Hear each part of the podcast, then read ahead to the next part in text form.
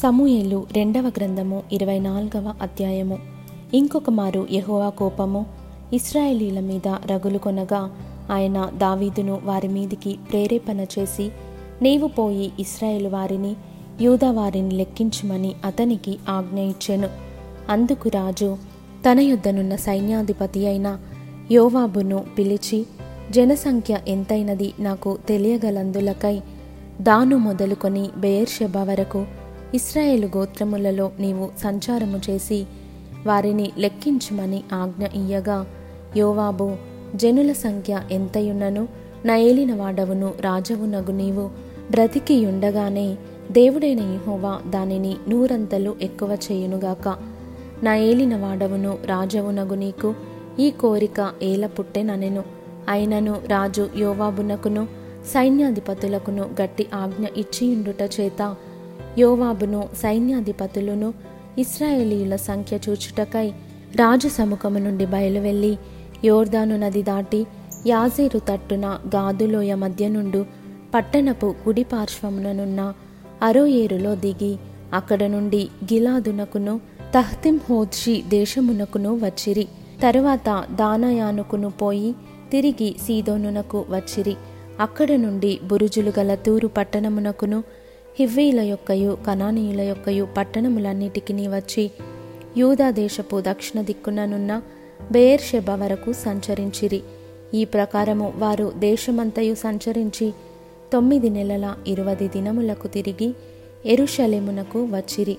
అప్పుడు యోవాబు జనసంఖ్య వెరసి రాజునకు అప్పగించెను. ఇశ్రాయేలు వారిలో కత్తి దూయగల ఎనిమిది లక్షల మంది యోధులుండిరి. యూదా వారిలో ఐదు లక్షల మంది యుండిరి. జనసంఖ్య చూసినందుకై దావీదు మనస్సు కొట్టుకొనగా అతడు, నేను చేసిన పని వలన గొప్ప పాపము కట్టుకొంటిని, నేను ఎంతో అవివేకినై దాన్ని చేసి తిని. యెహోవా కరుణయుంచి నీ దాసుడనైన నా దోషమును పరిహరింపుమని యెహోవాతో మనవి చేయగా, ఉదయమున దావీదు లేచినప్పుడు దావీదునకు దీర్ఘదర్శియగు గాదునకు యెహోవా వాక్కు ప్రత్యక్షమై ఈలాగు సెలవిచ్చెను, నీవు పోయి దావీదుతో ఇట్లనుము, యెహోవా సెలవిచ్చినదేమనగా, మూడు విషయములను నీ ఎదుట పెట్టుచున్నాను, వాటిలో ఒక దానిని నీవు కోరుకొనిన యెడల నేనది నీ మీదికి రప్పించెదను. కావున గాదు దావీదు నొద్దకు వచ్చి ఇట్లని సంగతి తెలియచెప్పెను, నీవు నీ దేశమందు ఏడు సంవత్సరములు క్షామము కలుగుటకు ఒప్పుకొందువా? నిన్ను తరుముచున్న నీ శత్రువుల ఎదుట నిలవలేక నీవు మూడు నెలలు పారిపోవుటకు ఒప్పుకొందువా? నీ దేశమందు మూడు దినములు తెగులు రేగుటకు ఒప్పుకొందువా? యోచన చేసి నన్ను పంపిన వానికి నేను ఇయ్యవలసిన ఉత్తరము నిశ్చయించి తెలియజెప్పుమనెను.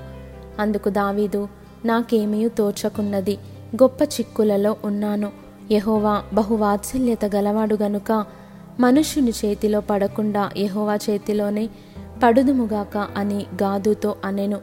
అందుకు యెహోవా ఇశ్రాయేలీల మీదికి తెగులు రప్పించగా ఆ దినము ఉదయము మొదలుకొని సమాజకూటపు వేళ వరకు అది జరుగుచుండెను. అందుచేత దాను నుండి బెయేర్షెబా వరకు డెబ్బది వేల మంది మృతి నొందిరి. అయితే దూత యెరూషలేముపైని హస్తము చాపి నాశనము చేయబోయినప్పుడు యెహోవా ఆ కీడును గూర్చి సంతాపముంది, అంతే చాలును, నీ చెయ్యి తీయుమని జనులను నాశనము చేయు దూతకు ఆజ్ఞ ఇచ్చెను. యెహోవా దూత యెబూసీయుడైన అరౌనా యొక్క కళ్ళము దగ్గర ఉండగా దావీదు జనులను నాశనము చేసిన దూతను కనుగొని యెహోవాను ఈలాగు ప్రార్థించెను, చిత్తగించుము, పాపము చేసిన వాడను నేనే, దుర్మార్గముగా ప్రవర్తించిన వాడను నేనే, గొర్రెల వంటి వీరేమి చేసిరి, నన్నును నా తండ్రి ఇంటి వారిని శిక్షించుము. ఆ దినమున గాదు దావీదు నొద్దకు వచ్చి, నీవు పోయి యెబూసీయుడైన అరౌనా యొక్క కళ్ళములో యెహోవా నామమున ఒక బలిపీఠము కట్టించుమని అతనితో చెప్పగా, దావీదు గాదు చేత యెహోవా ఇచ్చిన ఆజ్ఞ చొప్పున పోయెను. అరౌనా రాజును అతని సేవకులను తన దాపునకు వచ్చుట చూచి బయలుదేరి రాజునకు సాష్టాంగ నమస్కారము చేసి, నా ఏలిన వాడవును రాజవునగు నీవు నీ దాసుడనైన నా యొద్దకు వచ్చిన నిమిత్తమేమని అడుగగా, దావీదు, ఈ తెగులు మనుషులకు తగలకుండా నిలిచిపోవునట్లు యెహోవా నామమున ఒక బలిపీఠము కట్టించుటకై నీ యొద్ద ఈ కళ్ళమును కొనవలెనని వచ్చి ననెను. అందుకు అరౌనా, నా ఏలినవాడవగు నీవు చూచి ఏది నీకు అనుకూలమో దాన్ని తీసుకొని బలి అర్పించుము. చిత్తగించుము, దహన బలికి ఎడ్లున్నవి, నూర్చుకర్ర సామానులు కట్టెలుగా అక్కరకు వచ్చును.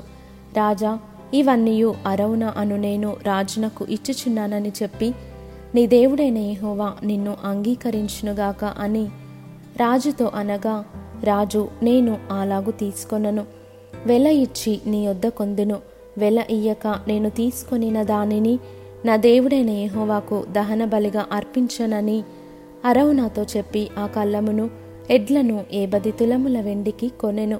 అక్కడ దావీదు యెహోవా నామమున ఒక బలిపీఠము కట్టించి దహన బలులను సమాధాన బలులను అర్పించెను.